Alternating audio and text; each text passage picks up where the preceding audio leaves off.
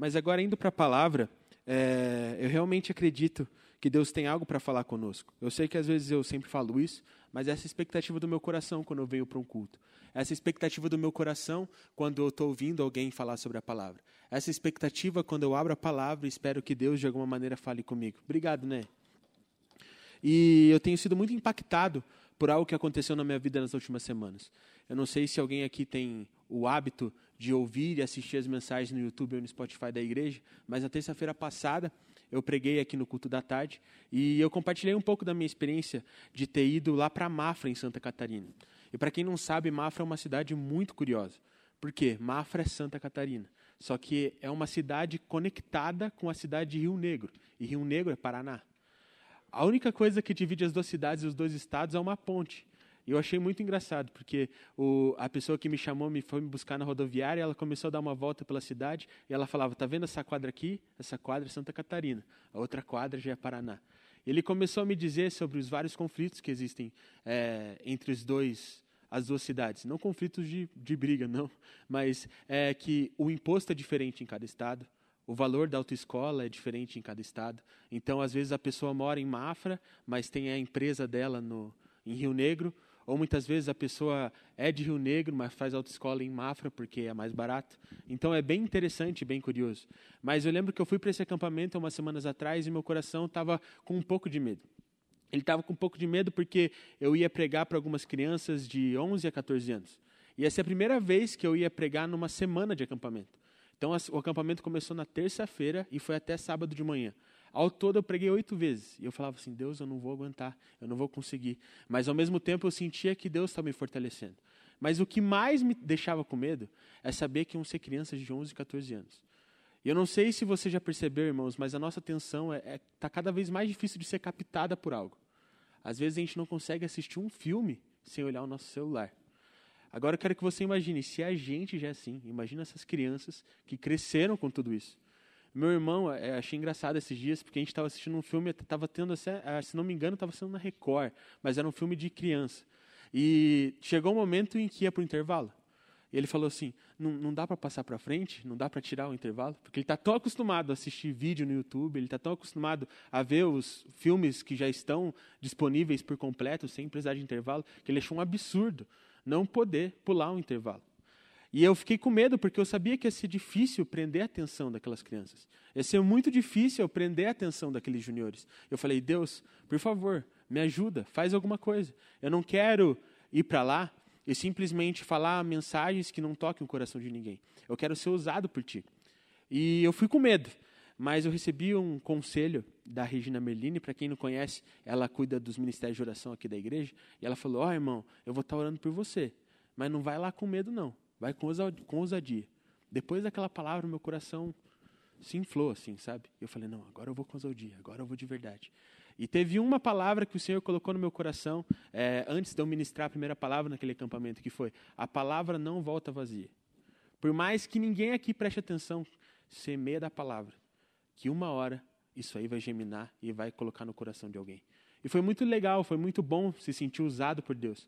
Foi muito bom eu me sentir, de alguma maneira, sendo, como posso dizer, um condutor entre o que Deus queria dizer para aquelas, aquelas pessoas ouvirem.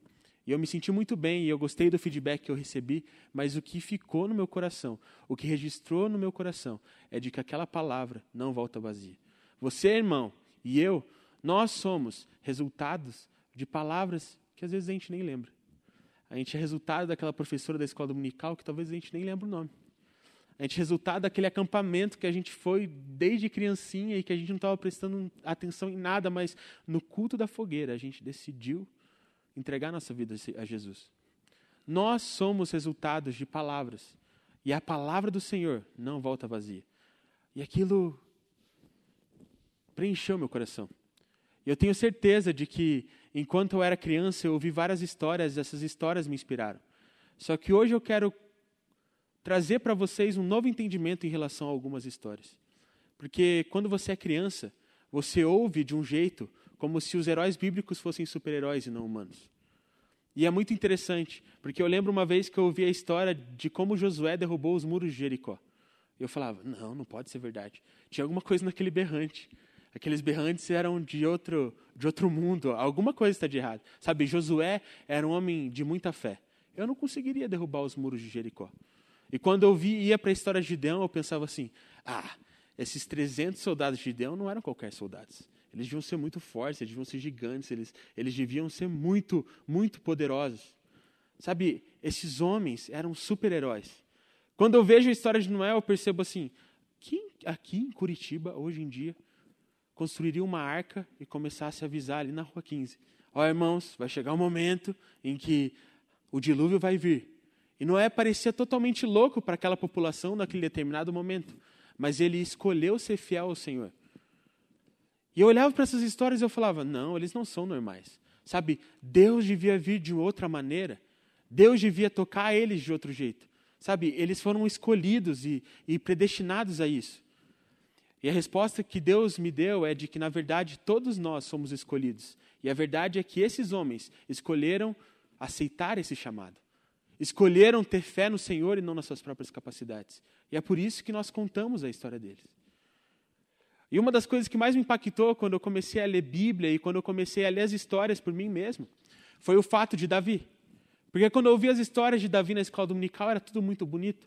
Eu ouvia sobre Golias e eu sempre pensava em Davi matando Golias, aquele gigante, e Davi aquele homem pequenininho, franzino, fraquinho, jogando aquela pedra e matando Golias. Eu falava: "Uau, esse Davi é sensacional". E todas as vezes que eu ouvia o nome de Davi, eu ouvia sobre Golias e eu ouvia como Davi foi firme, como Davi ele conseguia ouvir a voz de Deus e colocar essa voz de Deus para fora, como Davi era um exemplo, como Davi foi o melhor rei de todos. Eu também ouvia as histórias de que Davi era muito bonzinho, porque Saul perseguia Davi, Saul ia atrás de Davi o tempo todo, mas Davi não matava, mesmo tendo oportunidade. Eu falava: "Meu, esse Davi, ele, como que ele não matou Saul? Ele é bonzinho demais". Eu lembro que eu ouvia essas histórias e eu ficava, meu, Davi deve ser um super-herói. Davi deve ser um homem perfeito. Só que quando eu li a Bíblia sozinho, eu percebi que tem uma parte bem feia na história de Davi. Sabe, quando eu vi o que tinha acontecido entre Davi e Batseba, eu falei: Davi não é perfeito. Sabe, Davi não era super-herói. Davi era humano como nós. E sabe, irmãos, ele errou e foi perdoado, assim como todos nós erramos e fomos perdoados. Mas isso é para deixar claro de que eles não eram super-heróis, mas de que, ele, é, de que eles eram humanos como nós. Mas eles aceitaram o chamado que Deus deu para eles. Eles simplesmente eram homens comuns, mas com corações dispostos a serem transformados e a se tornarem como Jesus é. E é isso que Deus procura.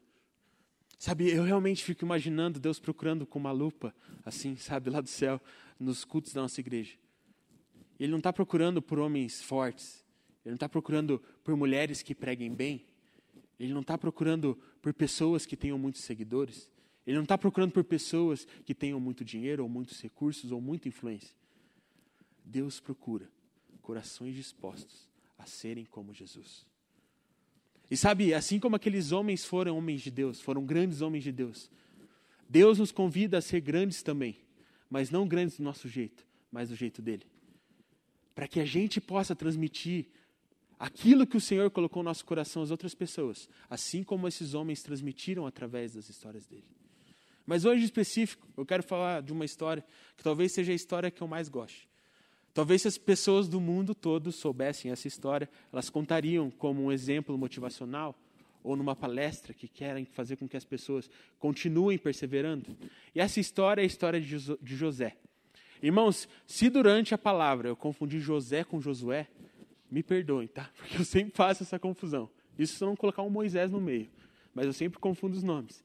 Então, eu vou contar hoje a história de José, que na verdade é uma história que todo mundo conhece. Mas eu quero que você se atente ao fato de, durante toda essa história de José, ele não fez nada de diferente, além de ser totalmente obediente e fiel ao Senhor. E é isso que eu quero que você entenda. De que a única diferença entre José e nós é de que José escolheu, apesar de todas as circunstâncias, permanecer obediente e permanecer fiel ao Senhor. Mas para a gente entender a história de José, nós primeiro temos que entender a história de Jacó, que é o pai de José.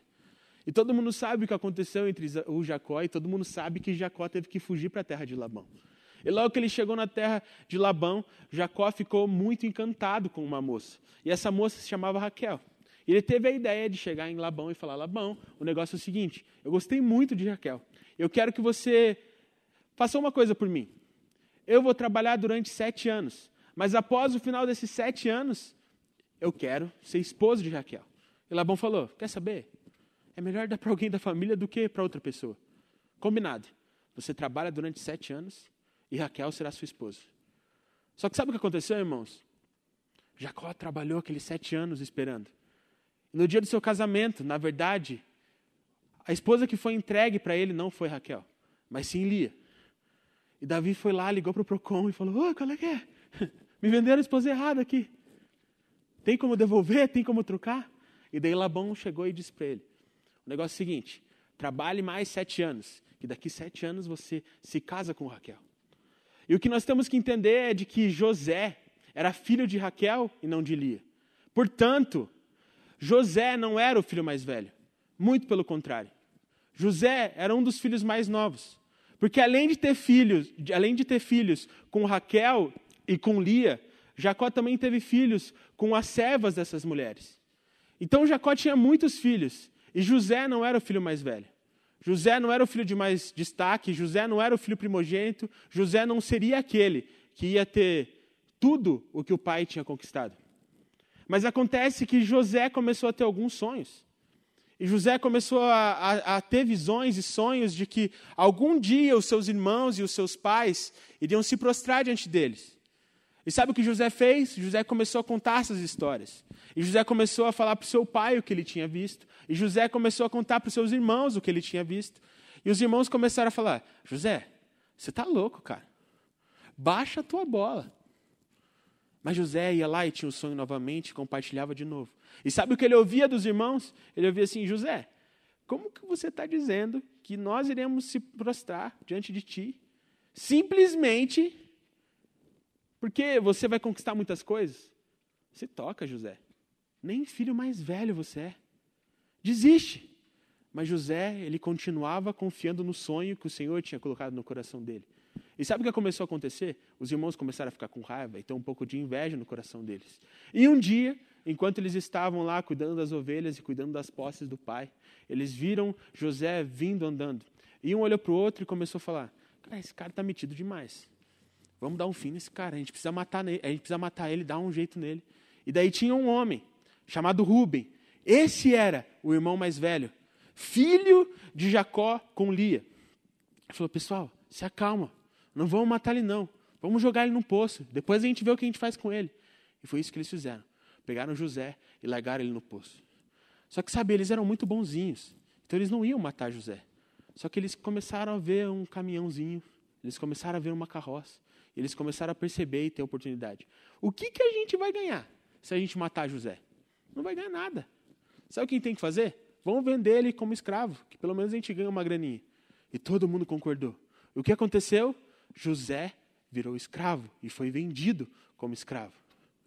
Agora eu quero que você pense o seguinte, meu irmão. Você tem sonhos de que os seus irmãos se prostrarão diante de você. E você realmente sente que esses sonhos partem do coração de Deus. Só que quando você compartilha esse sonho com as outras pessoas, as pessoas dizem que nem filho mais velho você é e de que nunca você vai ser importante a tal ponto. E sabe o que é pior? Além de não ser o irmão mais velho, além de não ser o mais importante, você é vendido como escravo e vira escravo em terra estrangeira. Provavelmente qualquer um daqui que está hoje iria ter desistido completamente do sonho. Mas sabe o que José decidiu fazer? José decidiu permanecer obediente e permanecer fiel ao seu Senhor. E sabe, José era tão diferente, era tão trabalhador, ele era tão temente a Deus, de que ele começou a ser bênção mesmo sendo escravo. E a Bíblia diz que Potifar, o dono de José, começou a perceber de que tudo que ele botava a mão crescia, multiplicava. E aí Potifar falou: José, administra tudo que é meu. Que eu quero que tudo que você faça me gere alguma coisa. E foi isso que aconteceu. Potifar, ele ficou famoso porque ele tinha muitas posses e muitas coisas. E José, mesmo sendo escravo, começou, continuou trabalhando e continuou obedecendo ao Senhor e continuou prosperando. Não porque ele era muito bom em matemática, Não porque ele era um super administrador, mas porque ele permanecia obediente e fiel ao Senhor. E quando tudo parecia melhorar, aconteceu alguma coisa. José era um cara boa pinta, tipo Sebastião, assim. Um cara bonito, um cara de Deus. e o que aconteceu? A esposa de Potifar começou a olhar de frente para José. E teve um dia que a esposa de Potifar tentou se relacionar de algum jeito com José. E sabe o que José fez, irmão? Ele não se entregou à tentação. Naquele momento, ele decidiu permanecer obediente e permanecer fiel.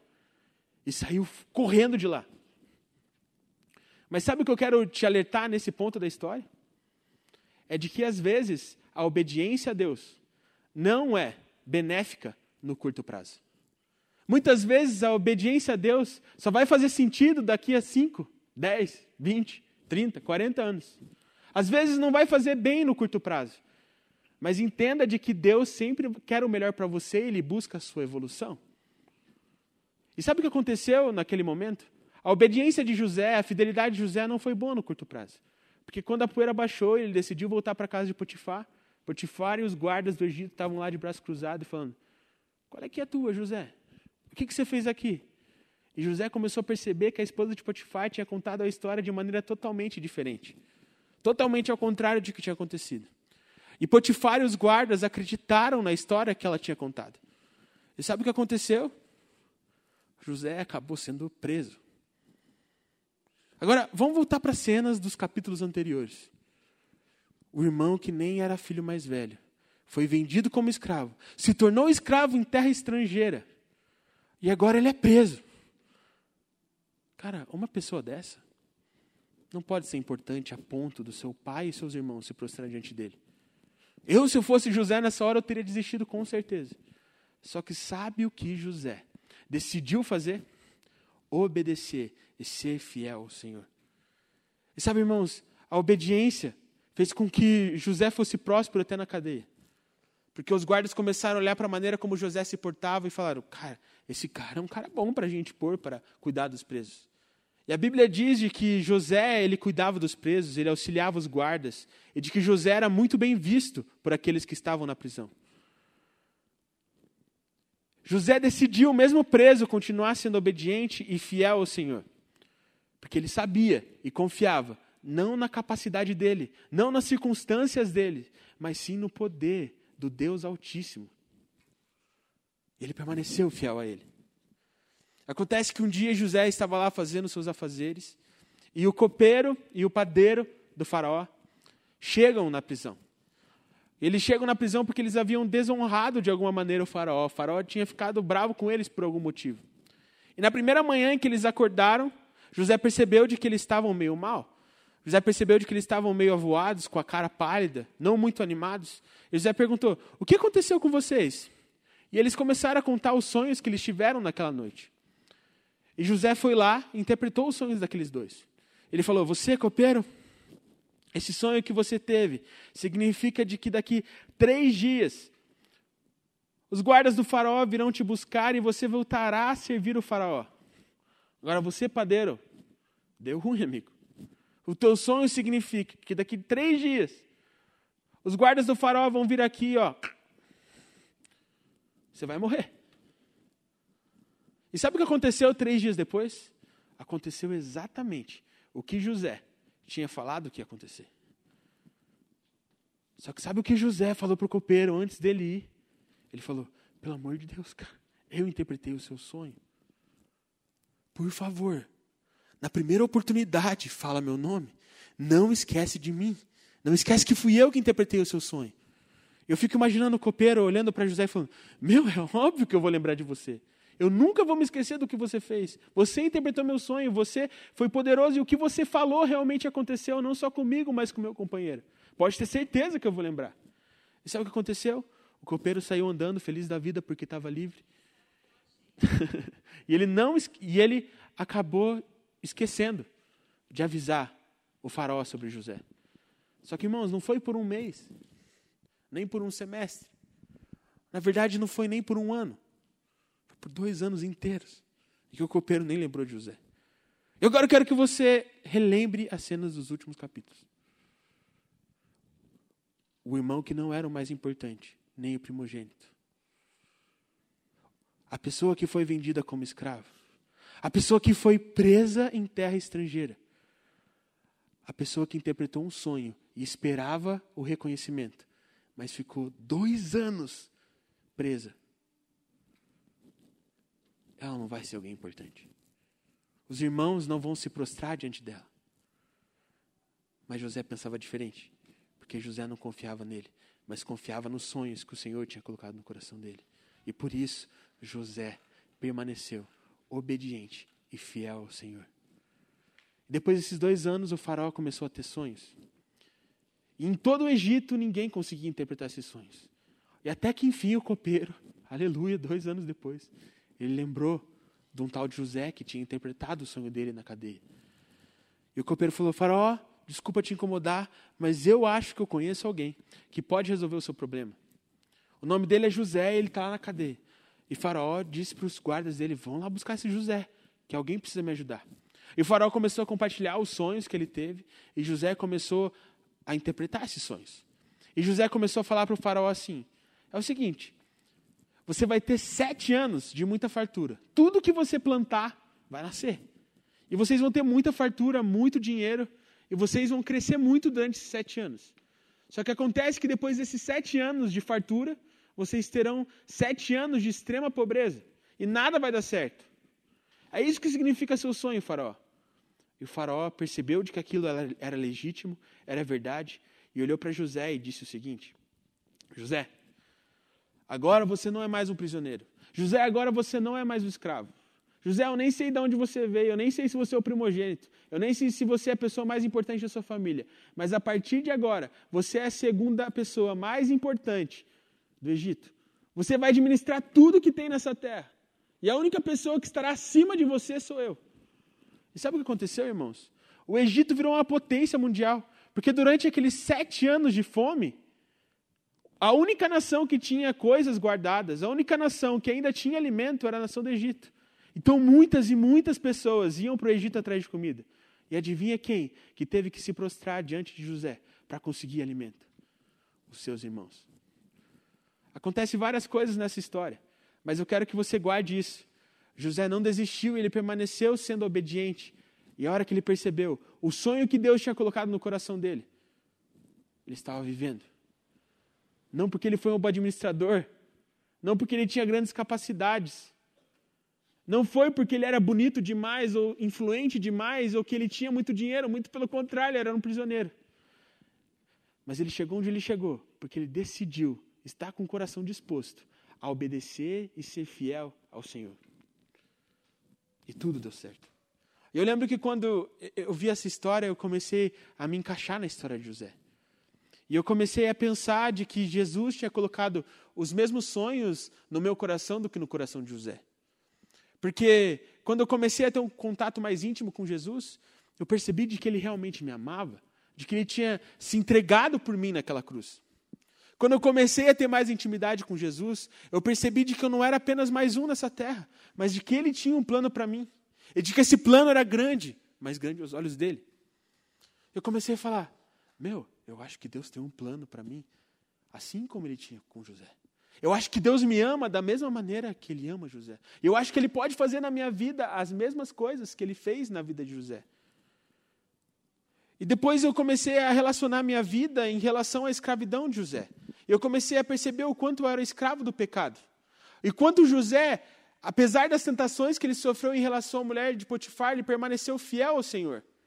E eu comecei a olhar para os meus pecados de estimação e ver de que eu tinha vencido todos eles. E de que agora eu, eu fazia mais coisas. De que agora eu estava mais parecido com Jesus em minhas atitudes. De que agora eu me parecia mais com Jesus nas coisas que eu fazia. Eu falava, eu estou no caminho certo, eu estou vencendo as tentações, eu estou perseverando, eu estou seguindo adiante. Por mais que eu caia de vez em quando, eu olho para Jesus e me levanto novamente. Eu estou conseguindo ser como José, eu estou conseguindo vencer essas tentações.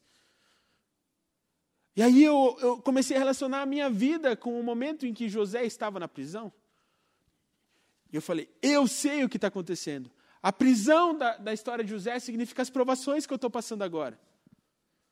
Sabe, Deus, Eu tenho entregado a minha vida a você.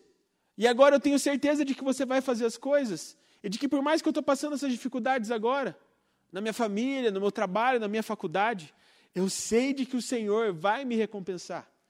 E sabe o que eu esperava, irmãos? Eu falei assim: Deus, eu estou sendo obediente e fiel, e agora só falta o Senhor colocar o Egito na minha mão. Até que eu li um texto e eu percebi que não era bem assim. Então eu quero pedir para que vocês abram esse texto comigo. E esse texto está lá em Gênesis 49. Nós vamos ler do 3 ao 4.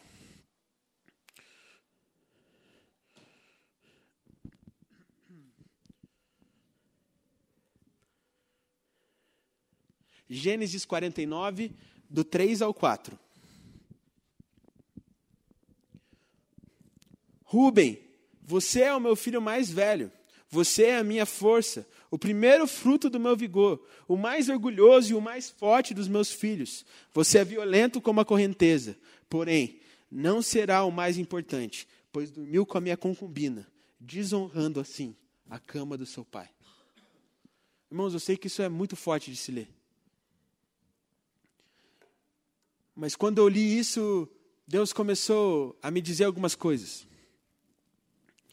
E essas coisas eram: sabe, Juninho, eu me agrado do que você tem vivido. Eu realmente te amo. Mas a verdade é que você acha que você está perfeito demais. E sabe, José, ele não tinha essa visão. José ele só queria melhorar e José só queria estar mais disposto a ser como Jesus era. Você não pode ficar se vangloriando das coisas que você já conquistou ou das coisas que você já venceu. Porque na verdade você não venceu elas sozinhos. A verdade foi eu que venci por você. E sabe o que acontece, filho? É de que muitas vezes você acha que você é como José, mas as suas atitudes e a sua vida mostram de que você é como Rubem. Você me desonra quando você ama mais ao dinheiro do que a mim. Você me desonra quando você não acredita na minha palavra. Você me desonra achando que a sua vontade é melhor que a minha. Você me desonra quando você me deixa completamente de lado quando está bem e corre atrás de mim quando está mal. Você é como Rubem. Você tinha tudo para ser como José. Mas você insiste em caminhar com as suas próprias pernas. Irmãos, todos nós aqui fomos chamados para ser como José. Mas a verdade é que a gente não está sendo obediente e fiel como deveríamos. E por isso, nos tornamos como Rubem. Nós poderíamos ser como Jesus nós poderíamos viver o que ele viveu e ter a satisfação que ele tinha. Mas nós escolhemos um estilo de vida que desonra o nosso Pai. Chegou o momento, irmãos, de sermos o que nascemos para ser. E nós não nascemos para o pecado. Nós não nascemos para as coisas desse mundo. Nós nascemos para glorificar o Senhor através das nossas atitudes. E se nós não glorificamos o Senhor através das nossas atitudes, nós não somos José. E o Egito não vai cair na nossa mão. Nós somos como Rubem, um homem que tinha tudo para ser o mais importante, o primogênito, o descendente de Jacó, que decidiu desonrar o seu pai. E hoje, quase ninguém conhece. Talvez ele não foi preso, Sabe, talvez ele não se tornou escravo. Talvez ele não sofreu tanto como José sofreu. Mas hoje ele é lembrado por desonra. José escolheu seguir a vontade de Deus acima de qualquer coisa e ser obediente e fiel à palavra do Senhor. E hoje, todos nós olhamos para José e sabemos de que ele é o exemplo e de que é ele quem devemos seguir e não Rubem. Irmãos, com quem você tem se parecido no seu dia a dia? Com José? Ou com aquele que desonra o seu Senhor? E sabe, essa pregação não é apenas para você, mas é para mim também. Porque, irmãos, Eu não nasci para ser Rubem. Eu não quero ser como Rubem. Nós não nascemos para ser como Rubem. Nós nascemos para ser como José. E uma relação que o Senhor tocou meu coração é em relação à nossa religiosidade. Porque eu não sei se vocês lembram da história que eu contei no início, de que Rubem era filho de Jacó com Lia, e de que na verdade Jacó não amava Lia e não queria Lia como esposa. Ou seja, Jacó ele tinha relações com Lia apenas por obrigação ou apenas para manter o seu casamento. E Rubem foi fruto disso. Já José não. José foi o primeiro filho de Jacó com Raquel, uma relação de amor. E por isso José prosperou. O que eu quero dizer, irmãos, se o que você faz aqui na igreja, se o que você faz no seu secreto, se o que você faz no seu cotidiano é apenas por obrigação, seus frutos vão ser como Rubem.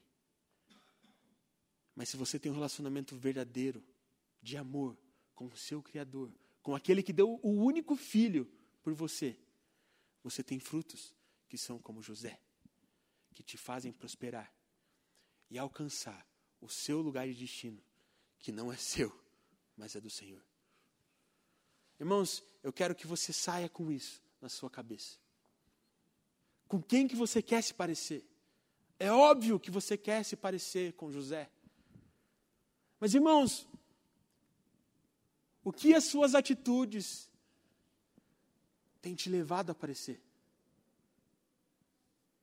Se você tem se parecido como Rubem, como eu tenho parecido em algum aspecto, está na hora de nós pararmos com isso e deixarmos de desonrar o Senhor e concedermos a Ele toda a glória através da nossa vida.